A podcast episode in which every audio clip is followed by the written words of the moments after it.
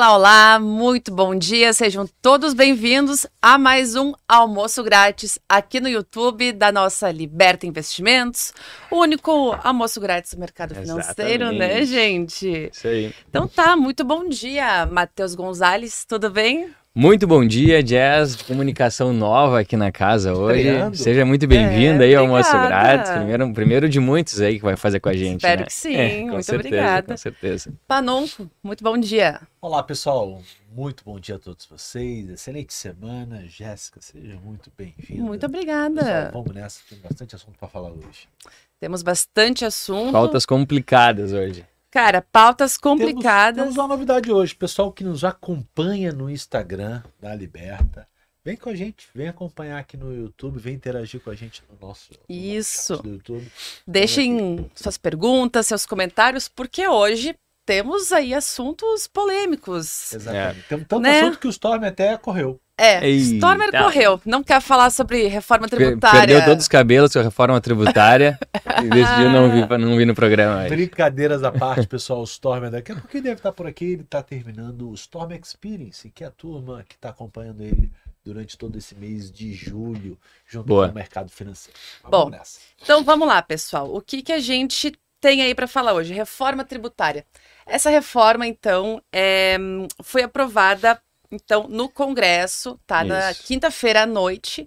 Então, na sexta-feira aí foi um dia que muitas pessoas começaram a ter dúvidas sobre o que, que vai mudar, o que, que não vai mudar. É, a gente vai gastar mais dinheiro com imposto, não vai gastar mais dinheiro com imposto.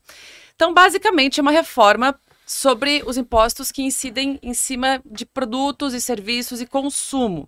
Uhum. Cara, essa é uma pauta, né, que todo mundo sabe que, que deveria ter andamento, é uma pauta que todo mundo fala, ah, reforma tributária, tem que reformar tudo, tem que mudar tudo. Tava travada aí há uns 35 anos mais ou menos e finalmente começou a andar. Então, assim, Fala. Matheus, Começa, Panon, começa a choradeira aí. o que, que vocês Vou acham? resumir a reforma, vou, vou encurtar o programa. Fala. Vou resumir a, a- a reforma tributária. Ah. Quem parte e reparte não fica com a melhor parte, ou é burro ou não sabe da arte.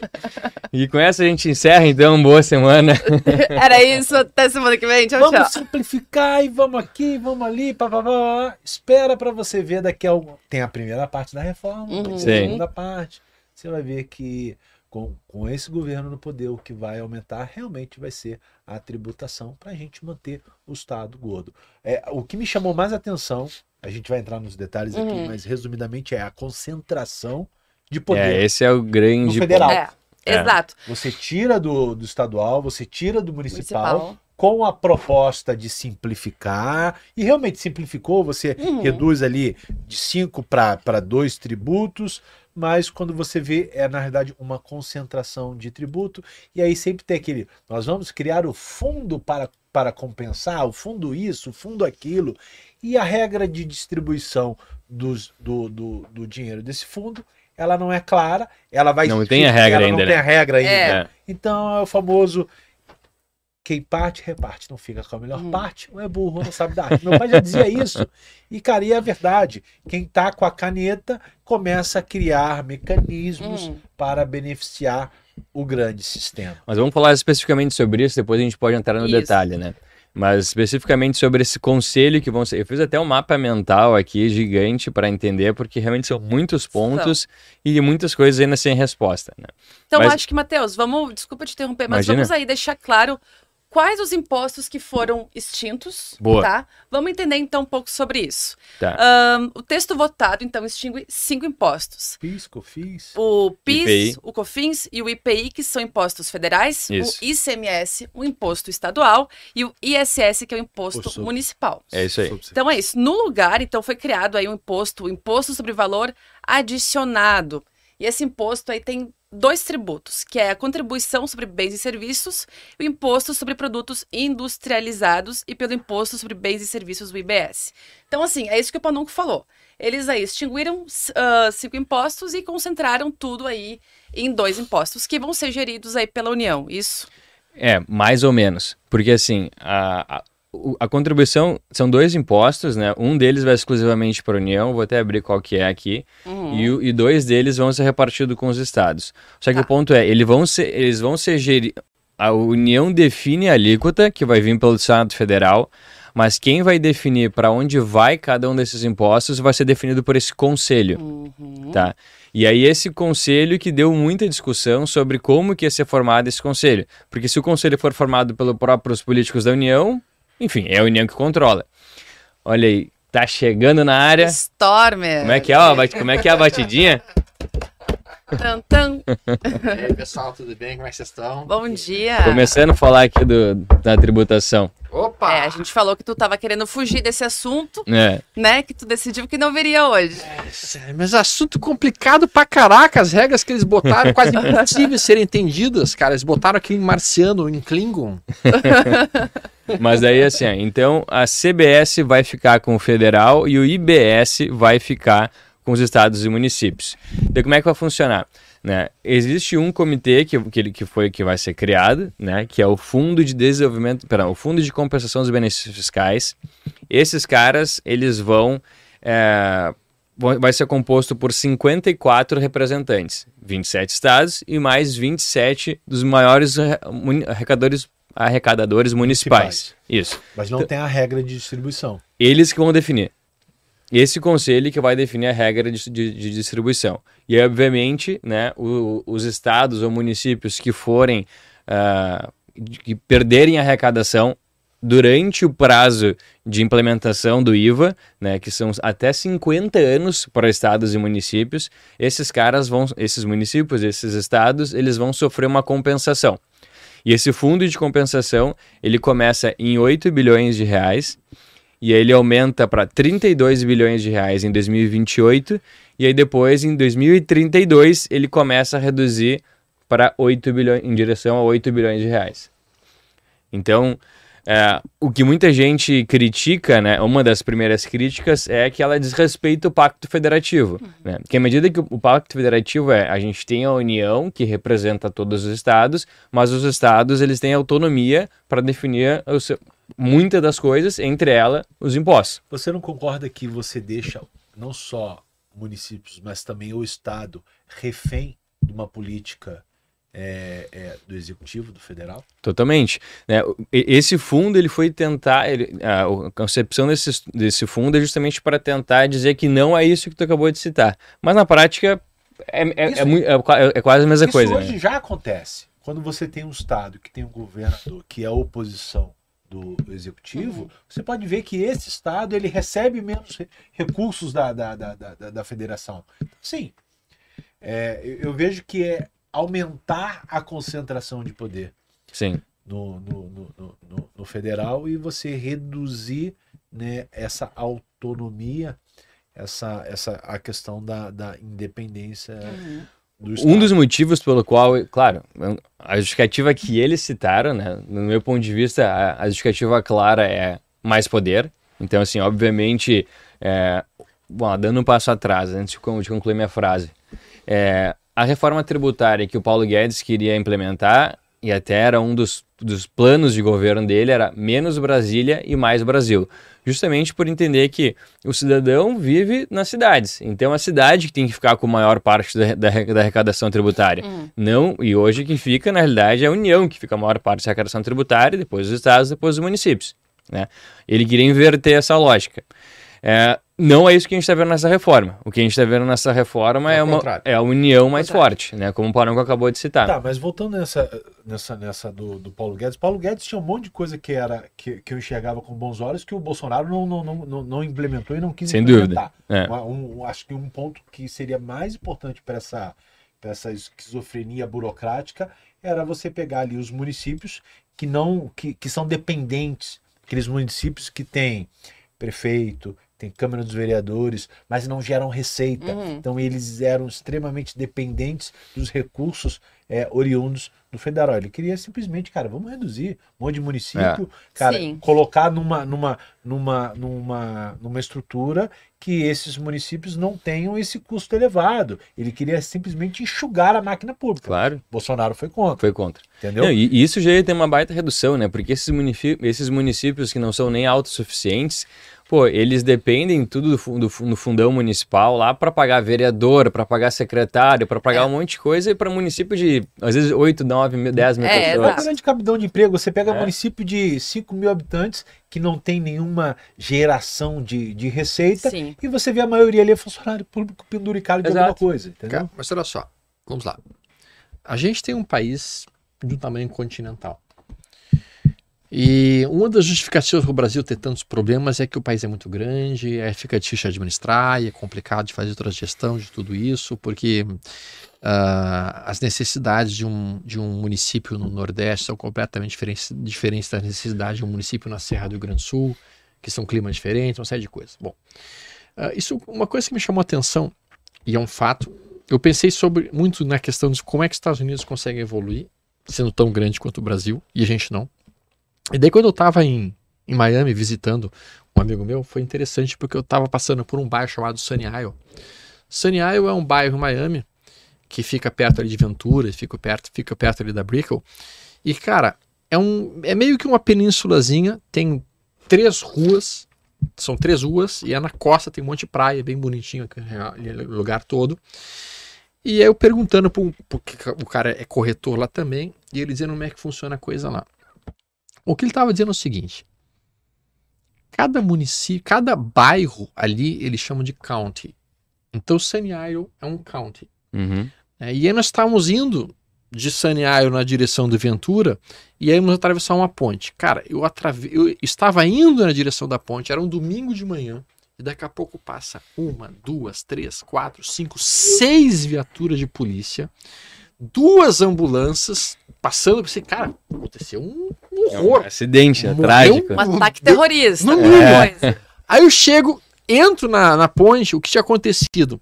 Uma vanzinha, uma microvan, tinha tombado, era o único carro na pista inteira, não tinha ninguém ferido, nada, tinha tombado, tinha seis carros parados de polícia, assim, ambulância pra tudo que é lado, parecia um negócio cine- cinematográfico. Eu olhei pro corretor e falei, cara, como é que os caras têm tanto carro de polícia aqui? Uhum. Como é que eles têm tanta ambulância? Como é que eles têm tanto de tudo? Ele estava explicando que lá funciona assim. 90% dos impostos, IPTUs e impostos de uma maneira geral, ficam pro county. Isso. Hum. E tu vai ter um cara que vai ser tipo, ele não é bem o prefeito, ele é o ele é o o manager. ele é um manager, ele é, um- ele é o síndico daquele É. condado, digamos assim. E ele recebe aquele dinheiro, e é um cara que mora no local, então ele, ele é teu vizinho muitas vezes. E simplesmente ele vai determinar para onde é que vai o dinheiro. E se o dinheiro sobra no final do ano, ele, ele, ele tem que ressarcir os moradores daquele county. Então, se sobrou dinheiro e não gastou, ele ressarce. E aí, se o cara, se o cara é gestor, por exemplo, se o cara é o prefeito do county, e ele decide o seguinte, cara, o nosso bairro aqui, ele quer ter, ele quer ter pessoas, ele quer ter casais jovens com filhos. O que, que ele vai investir? Vai investir na escola pública. Isso. Então ele vai investir em bons professores na escola pública para atrair casais que queiram ter os seus filhos na escola pública daquele county. Ah, não, nosso bairro aqui é mais para idosos. Então vamos nos concentrar aqui em ambulâncias que possam servir os, os idosos e possam levar eles para os hospitais local. E aí ele estava explicando isso que nos Estados Unidos praticamente todos os impostos são, de- são descentralizados e ficam no county. E o cara consegue daí ver o que está precisando. Tem Fazer bu- uma ge- gestão direta faz coisa. uma gestão direta. Tipo assim, tu tem um buraco na rua, tu chega pro teu, pro teu prefeito do carro, cara, aquele buraco na rua tu tem que consertar, porque tu conhece o cara, tu olha o cara no olho no olho, e tu consegue cobrar do cara. Mas, isso, isso não vem de agora, né? Isso vem desde a concepção né, da, da Constituição Americana, Exatamente. né, que fez aniversário agora, semana passada. Como né? é que acontece no Brasil? O prefeito, ele sai, ele vai a Brasília Sim, pedir dinheiro. pedir Isso. dinheiro. Isso. Aquelas E aí, caminhadas O dinheiro longas. que foi ele pede dinheiro? dele. Ele tem que dar uma Isso. contrapartida, Sim. Que é voto. Entendeu? E aí ele fica né, com o rabo preso em relação ao dinheiro que foi destinado para o município dele. Sim, é, o- é- é o que a gente chama do, do sistema, né? O sistema brasileiro é esse. É. E foi feito para isso, para ter essas relações de independência de, e conflito de interesse extremo, e quem perde é o povo.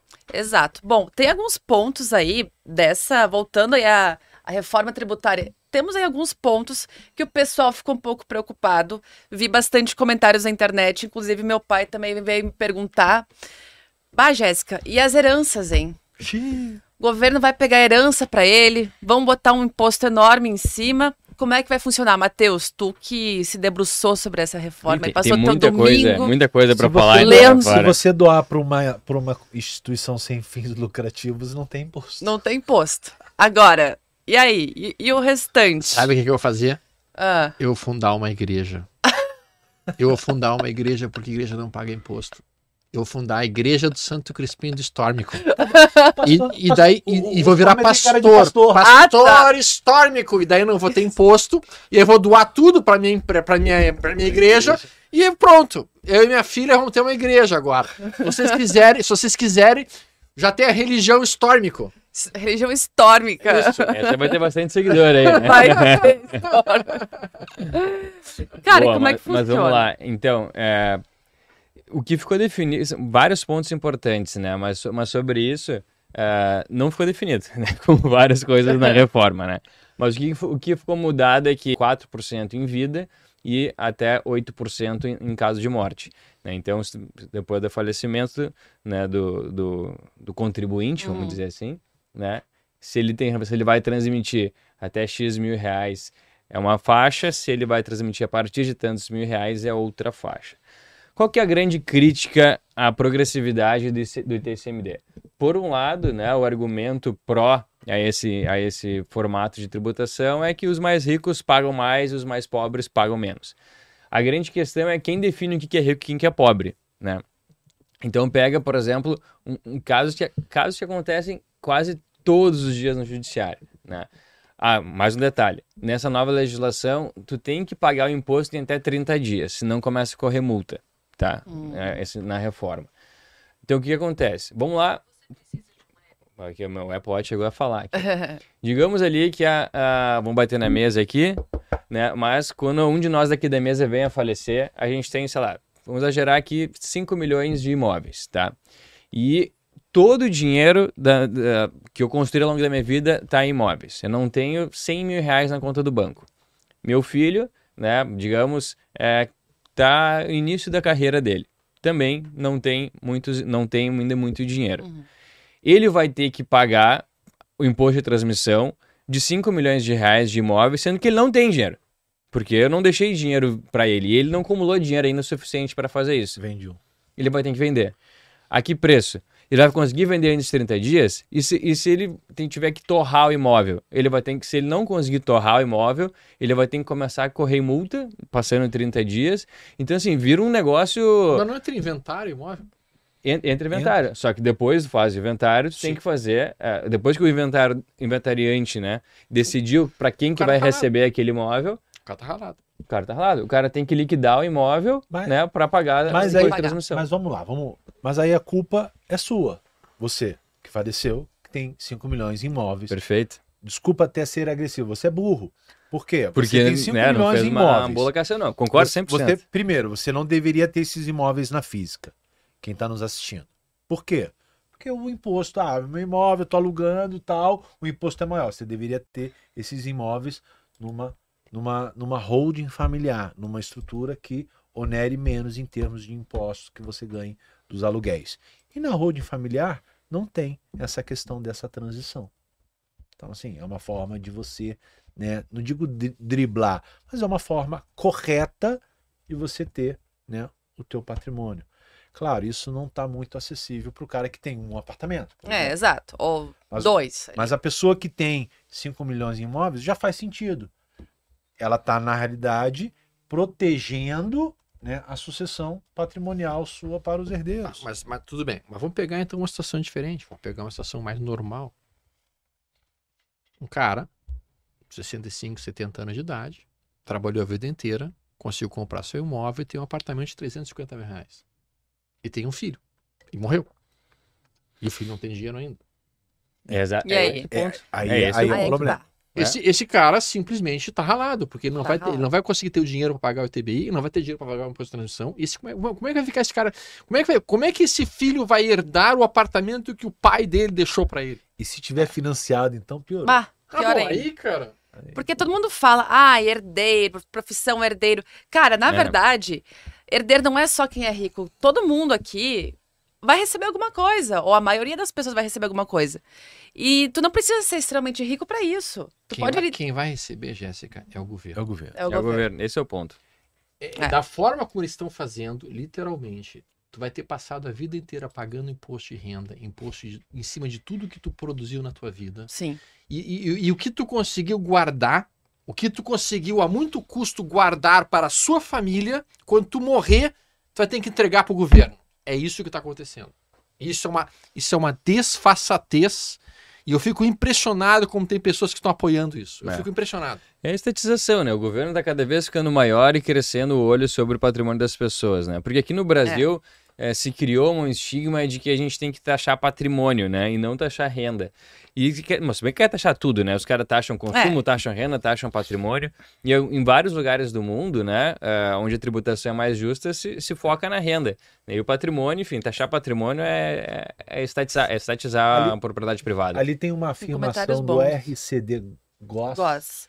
Tenho no máximo um milhão e meio em imóveis holding impraticável. Meu filho tem oito anos, tenho que deixar 150 na Selic para essa emergência. Loucura. É, eu, eu vejo que o momento atual ele vai acabar popularizando a criação da holding familiar. E aí Exato. esse custo vai baixar. Porque hoje ainda é algo que atende um público que tem muito recurso e são poucos. é, são não vou dizer Exato. poucos, mas não é em qualquer esquina que você vê É, muita um gente nem ouviu falar sobre de isso. né? advocacia, um escritório tributário faz, montando uma holding familiar. Uhum. Mas, conforme demanda, esse preço vai baixar, daqui a pouco o cara que É. tem um milhão, ele vai estar acessível a fazer uma holding. Só que já respondendo ele pro SCD Goss, tem uma outra alternativa nisso, que é a seguinte. Tá? Que é a seguinte. Se ele não tiver como montar a holding, hoje existe um seguro de vida Eu para ia falar isso também. Então hoje, hoje existe um seguro que você pode fazer um seguro para, no caso de você morrer, o, o, teus sucessores receberem esse seguro e com o dinheiro desse seguro poderem pagar esses impostos. É, exatamente. O seguro de vida ele, ele funciona para isso, né? Tanto que um dos cálculos quando se faz seguro de vida é que é de pelo menos que o, que o, que o prêmio, né? O prêmio não, o valor que o, que o beneficiário ganha seja de pelo menos 12% do tamanho do, do, dos bens, né? Uhum. Do que tu vai transmitir. Porque o seguro ele não paga o TCMD e ele é pago até 30 dias após o falecimento, né?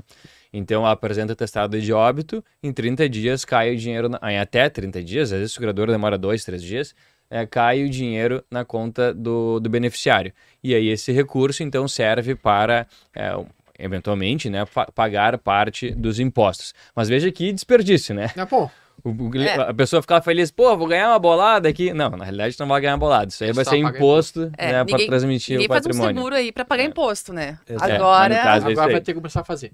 agora vai ter que começar a Quem fazer. tiver interesse em seguros, Matheus, fala aí. Então, quem tiver interesse em seguros, assim, que é, não digo que tem interesse, eu diria que é essencial para a vida. Eu tenho seguro, o Stormer tem seguro. Por que eu tenho seguro? Eu não tenho herdeiros ainda, estou de patrimônio, mas eventualmente eu posso, sei lá, é, ter alguma dificuldade que vai me tornar incapaz. Uhum. Então eu tenho seguro para me prevenir desse risco que hoje seria extremamente caro, dado, a minha, dado que eu, todo o dinheiro que eu vou ganhar por causa da minha vida ainda que o provedor não teria mais.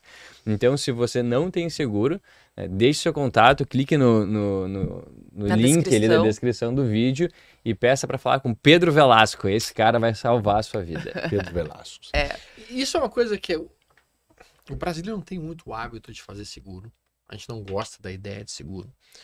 Mas eu me lembro que quando eu estava saindo da, eu estava saindo da residência, tá? Então não tinha muito dinheiro ainda como cirurgião, como cirurgião plástico. E a primeira preocupação que eu tive é, cara, eu não tinha nenhum salário, eu não tinha nenhum emprego, eu não tinha nada. Eu tinha só os auxílios que eu fazia que auxiliavam um outro cirurgião na época e que me rendia o suficiente para pagar minhas contas. Eu pensei, cara, o que, que vai acontecer comigo se eu cortar um dedo, se É. eu machucar, se eu Uhum. quebrar um dedo, se eu não puder operar por 3, 4, 5, 6 meses? Envolvido que minha esposa né, não trabalhava.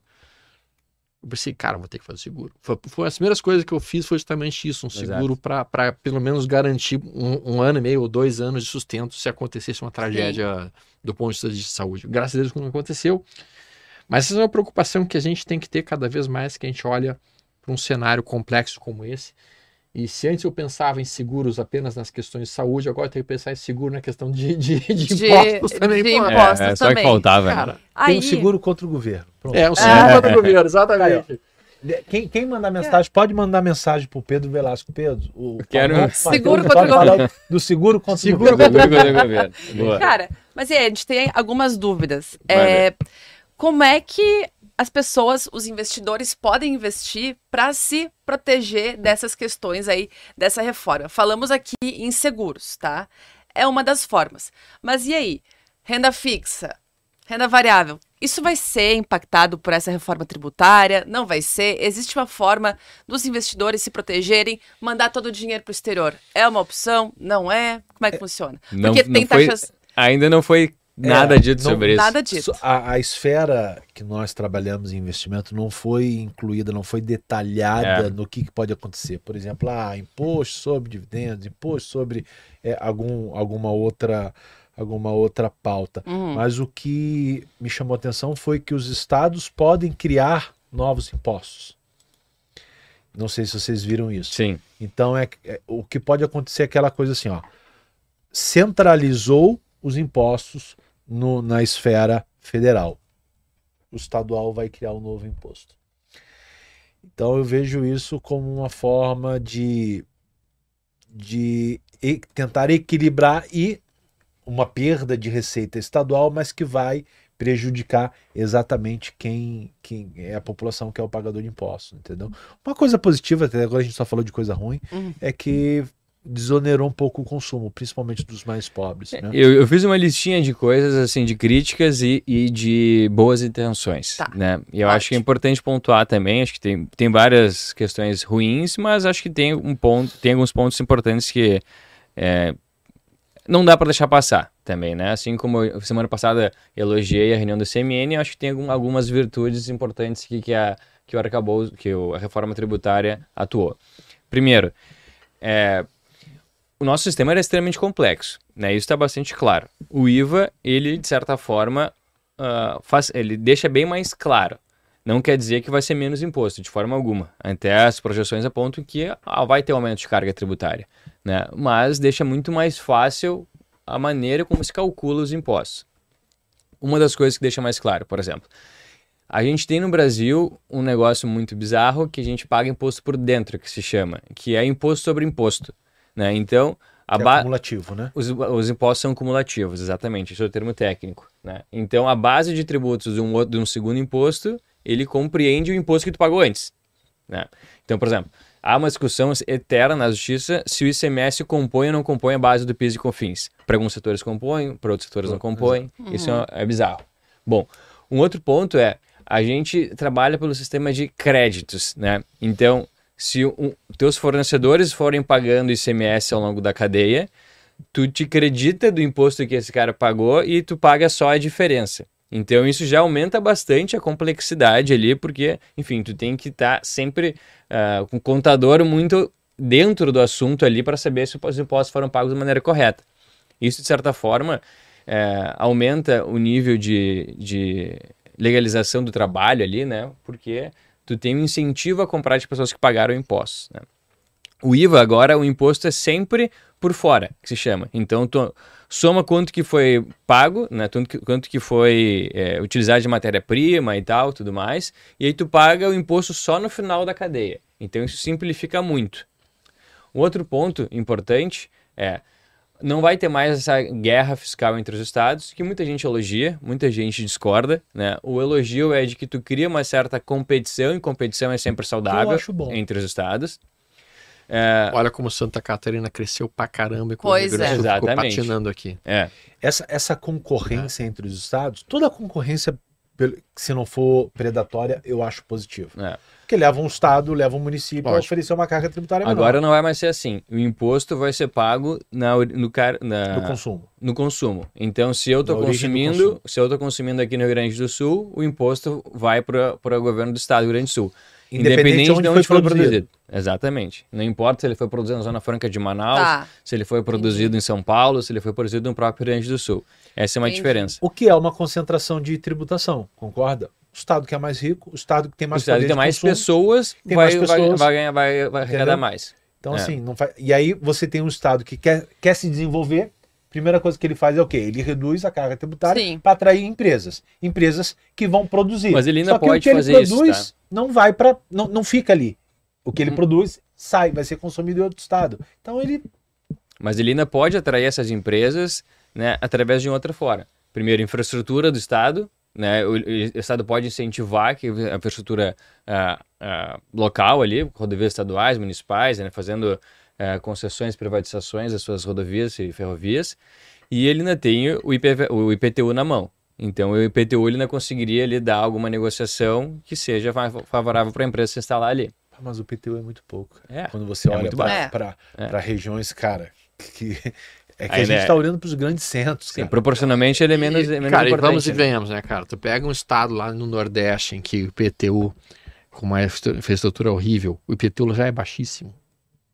Então esse estado já não tem um grande é. faturamento em cima do IPTU. Ele não vai conseguir dar um desconto no IPTU para conseguir dessa maneira atrair, Atrair investimentos. empresas, É, é- é preocupante isso, sem O outro alguma. ponto é que, ah, pelo menos o ICMS, ele não vai ser utilizado nas exportações. Porque a exportação não, não, vai, não vai incidir o IVA. né? Hoje a gente não consegue retirar esse- o ICMS pago no meio do caminho para exportar um produto. Agora, quando esse produto for de origem para originação externa, não vai incidir o IVA. Então, isso, de certa forma, aumenta um pouco a compe- a competitividade internacional dos nossos produtos aqui no Brasil. Isso é interessante. Um outro ponto é, não a gente o objetivo é que não tenha mais um milhão de categorias de alíquotas diferentes de impostos. Só vai ter três tipos: cheia, reduzida e zero. A cheia vai ser ainda definida, é o Senado Federal que vai definir os impostos dos estados, essa é a grande discussão. Mas ele que vai definir a alíquota, né? Todo mundo vai estar nesse nessa alíquota cheia, a não ser as exceções. Aí que começa a grande discussão, né? Hum. Aí as exceções, então, vão para a alíquota reduzida, que vão pagar 50% desse valor. São esses: Tá. serviços de saúde, serviços de educação, dispositivos médicos e medicamentos, transporte coletivo urbano e semi-urbano, produtos agrícolas e de cesta básica e atividades artísticas e culturais nacionais. É, eu vi isso daí. Esses, esses, esses itens eles podem ser classificados como alíquota reduzida, pagando 50% do IVA. Eu ainda tenho os que vão pagar alíquota zero, ou seja, que são isentos de impostos. Tá. O serviço de transporte entra novamente aqui, então ele está nas duas alíquotas, Uhum. né? Medicamentos não paga nada. Serviços educacionais previstos pelo ProUni são isentos. Serviços relacionados ao PERSE. E produtor rural, pessoa física com receita anual inf- ah, inferior a 2 milhões de reais. Esses caras também não pagam imposto. A, a classe artística e cultural é o que me. Assim, quando eu, eu leio isso, me chama atenção, porque o governo ele precisa controlar né, a opinião pública. Exato. Então, ela pega a classe que mais influencia as pessoas, são os artistas, e vai lá e dá um monte de benefício. Claro, esses artistas vão apoiar o governo em questão e vai conseguir né, trazer a, a narrativa da É, opinião E porque, pública a favor. assim, nada contra, né? Enfim, eu sou um grande. ah, gosto muito de arte, gosto de música, mas. Por que, que eles precisam ter uma carga tributária favorecida? Assim, não, não tem sentido isso, né? Cara, e aí também pensando uma questão da, da alimentação. Eu tava, tava lendo bastante sobre, sobre essa reforma.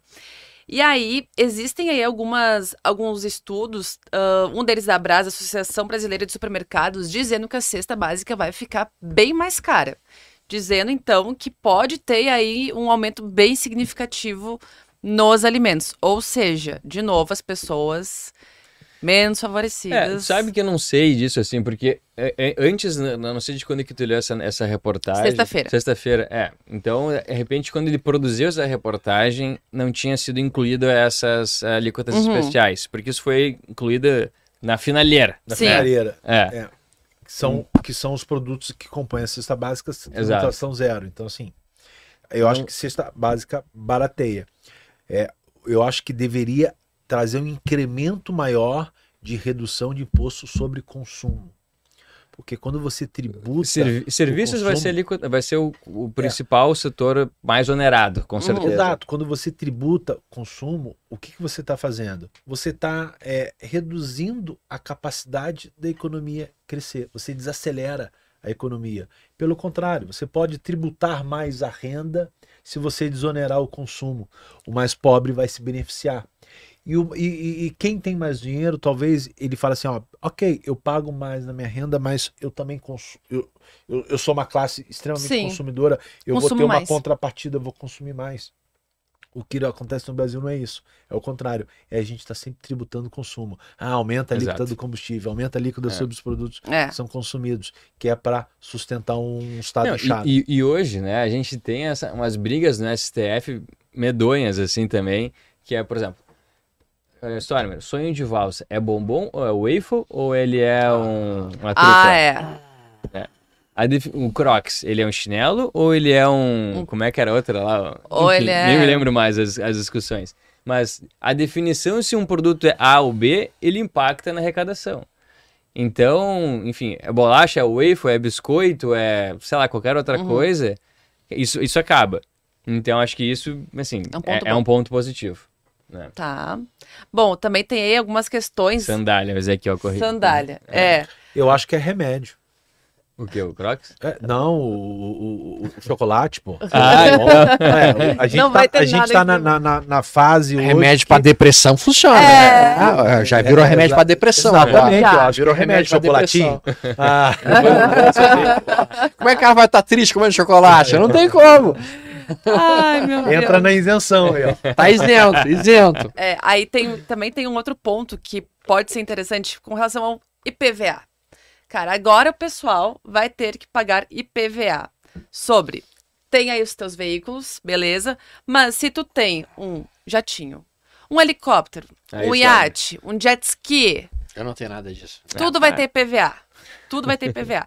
Só que muda de acordo com o combustível utilizado. Então, por exemplo, se eu tenho um carro elétrico, vou pagar muito menos. Mas se meu carro é a gasolina, É. vou pagar bem Isso mais. é outra coisa bizarra. É outra coisa, né? Então, tudo que é movido a etanol, biodiesel, bio- ah, biogás, carros elétricos, então vão ter aí um, um IPVA bem mais reduzido. Porque a alíquota do IPVA, ele vai, enfim, os estados, o município, o município, aliás, pode definir, mas vai partir dessa premissa, né? Se ele é green, ele pode ser uma alíquota mais baixa. Só que se ele é mais caro, ele também tem que ser mais caro, né? Porque É. tem que respeitar a progressividade. Então, por exemplo, um carro elétrico caro, ele talvez seja mais, ma- pague mais imposto do que um carro velho a combustão. Então, assim, que- é, ele tem que respeitar essas duas lógicas, Eu né? abri o programa falando o quê? Quem parte, reparte, não fica com a melhor parte, ou é burro ou não sabe da arte. É exatamente isso, entendeu? Assim, se analisa todo o contexto, ó, onde é que a gente aumenta a tributação, achando que é um cenário bonito, achando que é um cenário de reforma, que na realidade não vai ser. Vai ser realmente, vai aumentar o tributo daqui a um, dois anos. A gente vai estar aqui sentado nessa mesa comparando e a gente vai falar, ó, realmente, antigamente a gente era feliz e não sabia. É, é verdade. Bom, vamos mudar aí um pouquinho de pauta, Boa. né? Ah, estamos aí em julho, segundo semestre. Temos aí alguns movimentos Bovespa. O pessoal tem ficado mais otimista com relação ao Ibovespa.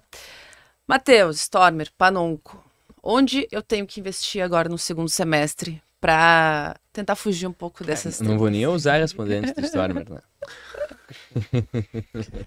Ah, vamos lá, vamos por partes, tá? Primeiro, falar do cenário de renda variável. Pessoal, renda variável a gente encontra-se ah, em uma região tensa, uma região que os, compradores, os, vende- os compradores estão cansados de comprar, literalmente, os vendedores estão preparados para vender nessa região. Estão, nós estamos na, na trincheira em que os vendedores defendem fortemente.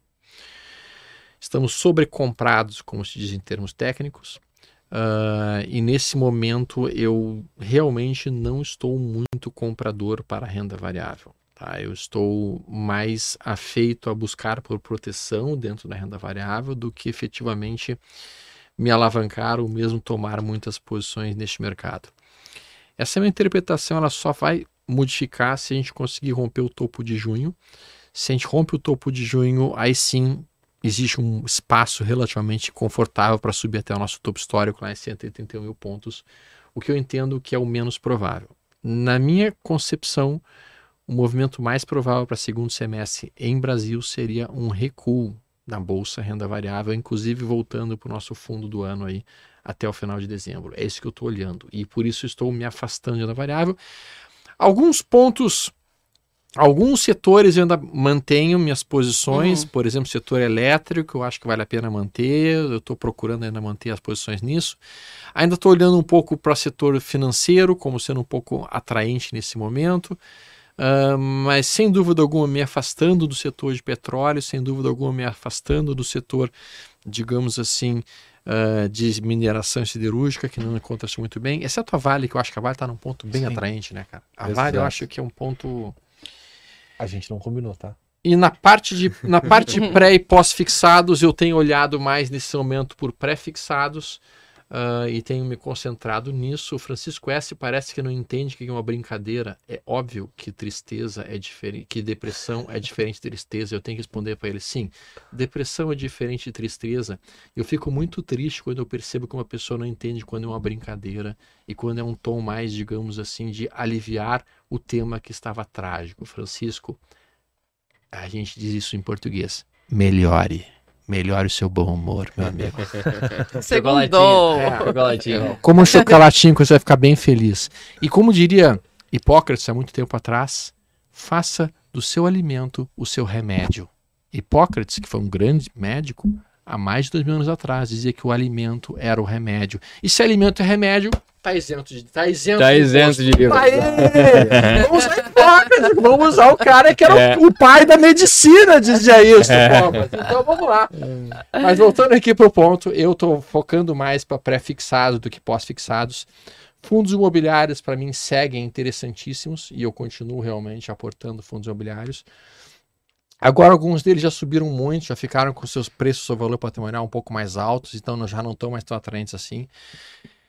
E, cara, eu, eu sigo realmente pensando no dólar nesse valor atual como sendo atraente, tá? Especialmente frente aos riscos que a gente tem olhado aí de tributação, uma série de coisas. Eu tenho dolarizado um pouquinho mais, ainda mais nesse momento. Eu acho que esse é o ponto. Eu falei que a gente não combinou porque foi o, o call que eu dei na abertura ali hoje Sim. de manhã, uhum. falando Sim. do Ibovespa, numa região que está um pouquinho esticado, tem espaço para fazer uma correção. A única coisa que talvez eu não discordo que seja buscar o fundo do ano. Não ali. concordo. Né? O Storm talvez tenha uma visão mais técnica, de análise técnica. Eu acho que talvez não recue, recue tanto, a não ser que aconteça alguma coisa nesse cenário uhum. político-econômico que venha realmente deteriorar o, o, o contexto. É, eu concordo, eu acho que a taxa de juros ela recua. O pré as pechinchas acabaram, eu não tenho achado nenhum pré numa taxa tão atrativa. Eu acho que o, o, o futuro, né, o, o DI futuro, já cara, já, já, fechou bastante. Já fechou bastante. Sim. Então, assim, eu tô olhando, se tiver um pré numa taxa interessante, é, não pode perder muito tempo, porque fica uhum. o, o, o, o, título fica escasso, todo mundo quer. Fundo imobiliário estava muito barato, agora está barato.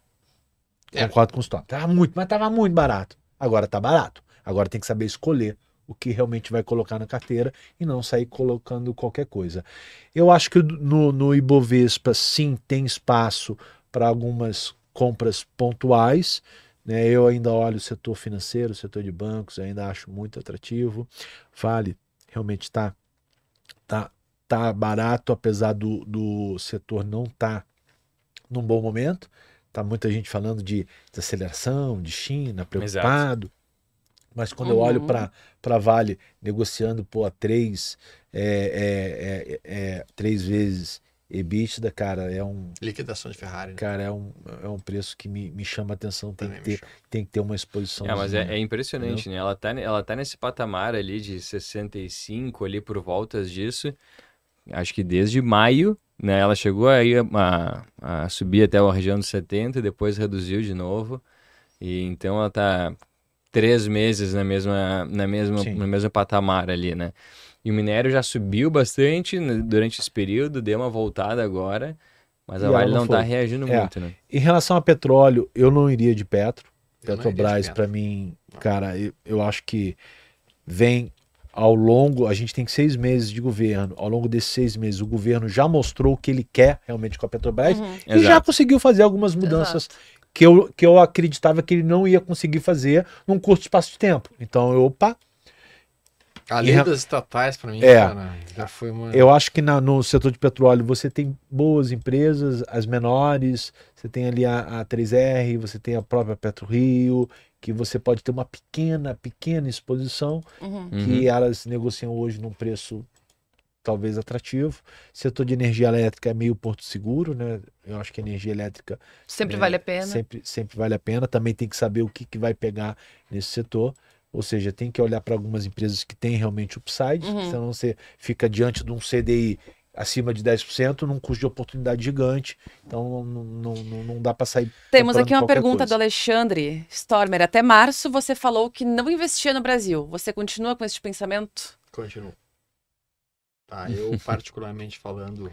Aqui entre você, aqui entre nós, eu vou dizer o seguinte, cara, eu tô deixando aqui no Brasil somente o dinheiro para subsistência. É, o, o, o Stormer falou do dólar, eu né? tô deixando aqui no Brasil só o dinheiro para viver os próximos seis meses.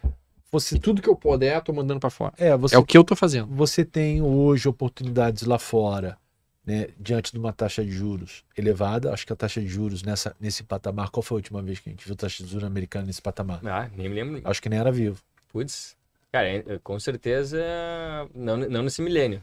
É. Não, década de 90. É, não, 90. Eu acho que no, início da década de 90, depois daquele boom do Paul Volcker, ela já, a gente chegou nesse, nesse patamar. Depois, É. nunca mais. Então você tem boas oportunidades lá fora. Eu não acho a bolsa americana aí que a gente tem que olhar para o S&P, né, para o índice, né, barato. Mas aí você também tem que abrir e saber as pechinchas, saber olhar. Eu acho que os setores, as grandes eh, empresas, as big techs deram uma puxada recentemente e puxaram, acabam puxando o índice para cima. Mas quando você olha para dólar, dólar hoje nessa casa aí 4,80, 4,90, né, abaixo de 5 reais. Quando você olha para o médio e longo prazo, está atrativo. Aquilo ali que eu acabei comentando de manhã no nosso call de abertura. O dólar, ele não é o momento certo de aportar, é os aportes recorrentes. Você está todo mês, né, ou a cada dois meses, fazendo os aportes, enviando dinheiro para o exterior, comprando os ativos lá fora. No longo prazo, tu acaba fazendo um preço médio ne- nesse câmbio. E isso não te deixa desconfortável. Se você ficar, ah não, eu vou juntando aqui no Brasil em real, esperar o momento de dar aquela pancada, esperando Uhum. o dólar cair, pode ser que ele nunca caia. Pode ser que tá- chega um momento ele só volte a subir, você vai ficar com aquela, aquela dor de cotovelo absurda, entendeu? Criptos, pessoal. Criptos, pessoal. Criptos, tem, criptos é vida. criptos. Eu queria te Criptos perguntar é sobre isso, vida. Stormer. O mundo cripto aí tá dando uma, uma movimentada aí nas últimas semanas. Até hoje pela manhã, li uma notícia. Cofundador do Ethereum lança uma nova criptomoeda e atrai milhões em investimento. A Luxo, o nome dessa cripto. Sabonete? Luxo, uma- né? pare- o Lux. Uma nova criptomoeda aí no mercado. Ahn, eu vi aí alguns comentários pessoal perguntando se as criptomoedas podem ser uma alternativa aí para se proteger dessas novas, desses novos tributos, dessa nova carga tributária. O que, que tu diz aí sobre criptos para esse segundo semestre, Storm? Ah, novamente, assim, a gente vem falando desde dezembro do ano passado que os melhores investimentos desse ano poderiam ser criptos e realmente a gente está olhando isso como sendo o melhor investimento do ano. E deve continuar nessa pegada, especificamente porque a gente tem o halving que vai estar entrando ano que vem. Isso realmente traz um cenário mais comprador para o universo das criptos. Só que a gente tem visto o dinheiro entrar de fato no mundo das criptos, mas nas principais, ou seja, no BTC, no Bitcoin e no Ethereum. Uh, eventualmente, pontualmente, pode aparecer uma, uma altcoin dessas, uma, uma cripto nova, e daí essa cripto nova causa um certo fuzuê. O mercado de cripto é muito parecido com aquelas, com aquelas nuvens de gafanhotos que se levantam de uma região, vão para uma determinada zona, explora aquilo ali ao daqui a pouco se levantam para uma outra e fazem isso. E a gente vê isso acontecendo dentro das altcoins em diversos, diversos nichos, diversos pontos. Nesse momento, a Luxo é a, a, a parte para onde foi todas essas todas essas esses gafanhotos, mas eu, particularmente falando, faço o mesmo conceito que eu faço para dólar, Panonco, eu estou fazendo com cripto, ou seja, todos os meses eu vou comprando um pouquinho de cripto. Uhum. No caso, as principais criptos, eu fico mais focado no Bitcoin, o Bitcoin, como Bitcoin. Bitcoin. Ah, é, o Bitcoin. Criptomoeda. o- as criptos que são para mim, então Bitcoin, é Ethereum, eu vou, eu vou realmente colocando posições nelas, criando um dólar cost average, né?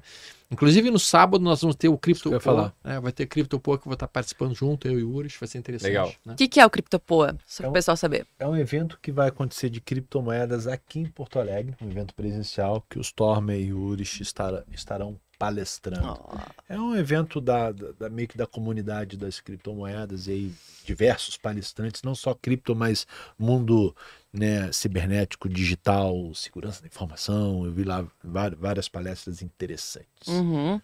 Cara, e uma pergunta, Stormer. ah, Stormer, ah, tu fala muito que tu investe no exterior, tá levando boa parte do teu patrimônio para lá, mas tu tem investido mais em renda fixa, sendo renda fixa tesouro americano, nos, em bonds, então nos dividendos. O que que tu, tu melhor enxerga para esse momento aí, segundo semestre? Bom, o que acaba acontecendo assim, pessoal? Ah, lá fora, tá? Ah, a maior parte de quem são os, os financial planners da vida, os planejadores financeiros lá de fora, eles costumam recomendar o seguinte: uma formulazinha de bolo. 100 menos a sua idade vai te dizer qual que é o percentual que você tem que ter em renda variável. Então, uma pessoa com 40 anos de idade, 100 menos 40, ele teria que ter 60% do capital dele em renda variável e 40% em renda fixa lá fora. Uma pessoa com 20 anos de idade teria que ter 80% do capital em renda variável e 20% em renda fixa lá fora. Isso por quê? Porque classicamente lá fora a renda fixa não rende nada. Nada. Zero. Menos que nada é o que rende a renda fixa lá fora. Então, nesse momento lá, eu tenho em torno de 70% do meu capital em renda variável e 30% em renda fixa. Para mim, Bolsa Americana, S&P 500 está em alta, Nasdaq está em alta e é óbvio que eu tenho focado mais no setor de biotecnologia, eu tenho focado em healthcare, eu tenho fo- focado em velho, empresas de- que produzem fluxo de caixa, e tenho focado bastante também em algumas empresas de tecnologia, especialmente ligadas à inteligência artificial, à, robô, à automatização à- e robôs nesse cenário. Ahn, porque lá a gente tem muitas empresas que são um, é um paraíso na Terra para esse tipo de coisa. É a Disneylândia para quem gosta desse tipo de investimento. Então é o que eu tenho feito lá. Né? Ah, e essa forma como eu tenho conduzido. Não é a mesma coisa que a gente faz aqui no Brasil, porque aqui no Brasil nada melhor do que renda fixa. Aqui no Brasil nós somos o produto, o, pri- o principal produto de exportação do mundo brasileiro é a renda fixa, é a taxa de juros. A gente exporta taxa de juros. Só responder as perguntas aqui rapidinho. Ricardo, a mineradora que a China explora na África vai substituir a Vale? Não. A China paga prêmio em relação ao minério da Vale, que é um minério de maior qualidade. Então ela paga um valor acima do que a cotação da tonelada está valendo no porto de Qingdao. É, o, o, o Reinaldo perguntou: vai ser aberto por vídeo? Não, é um evento presencial em Porto Alegre. Nós não somos organizadores, é um evento pago, tem ingresso. Né? É, apenas o Stormer e o Urich estão indo palestrar lá. Legal. E, gente, aí estamos quase no final, mas eu quero perguntar se vocês já baixaram a nova rede social, a Thread. Não.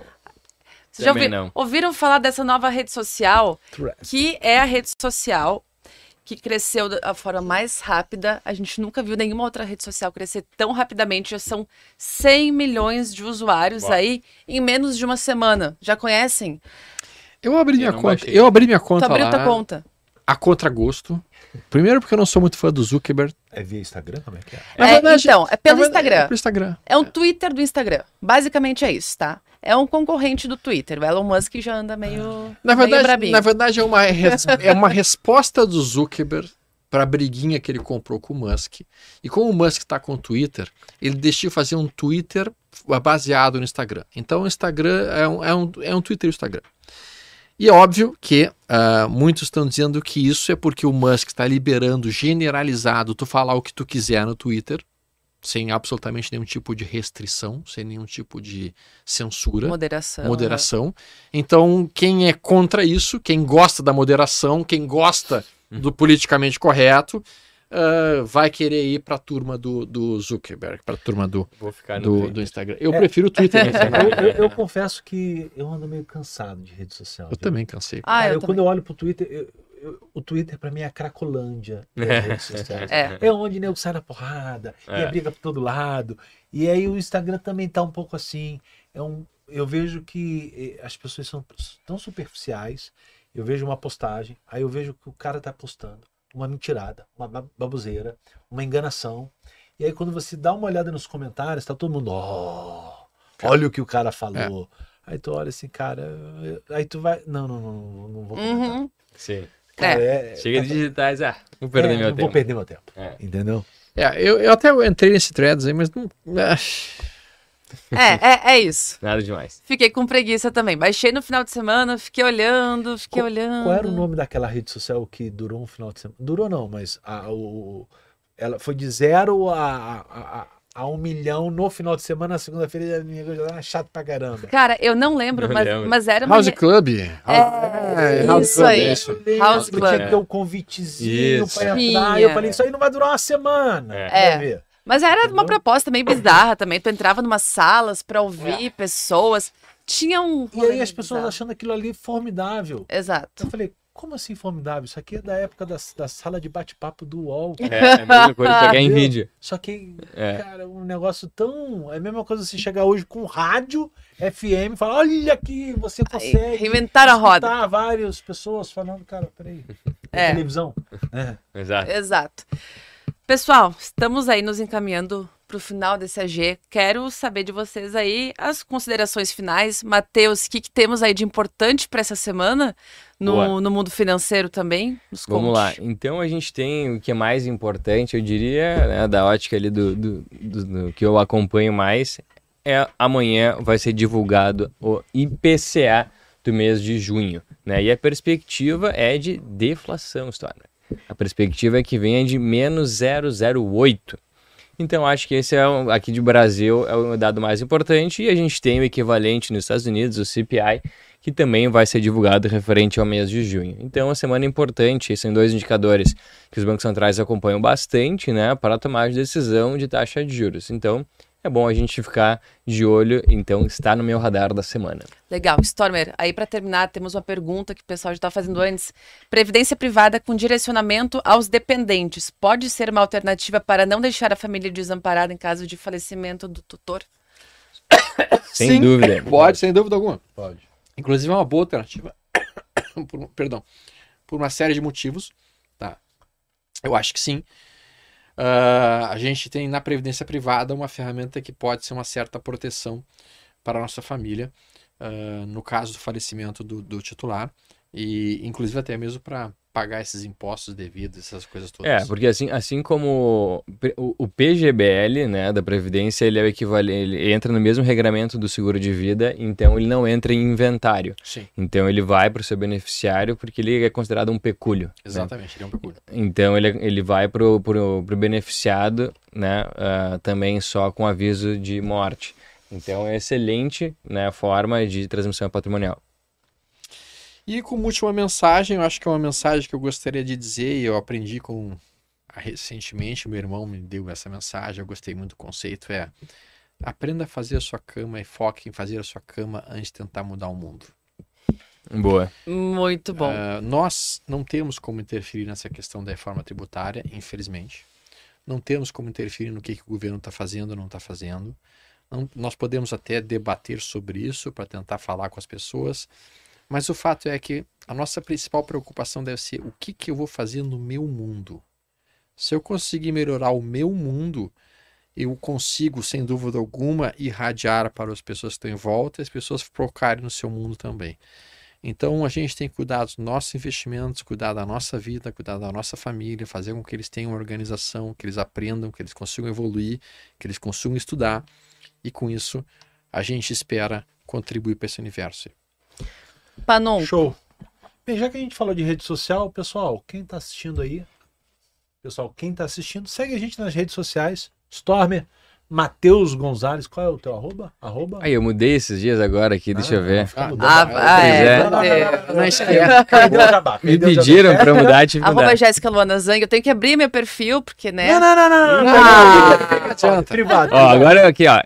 Underline, começa com underline. Underline. MRC Gonzalez. Ai, meu Deus, Matheus. Mas bota Matheus Gonzalez, vai achar ali. É uma fundo com fundo verde O ali. meu é mais simples, arroba R Panon. R Coloca. Rafael Panon que você vai achar o Storm. O Storm.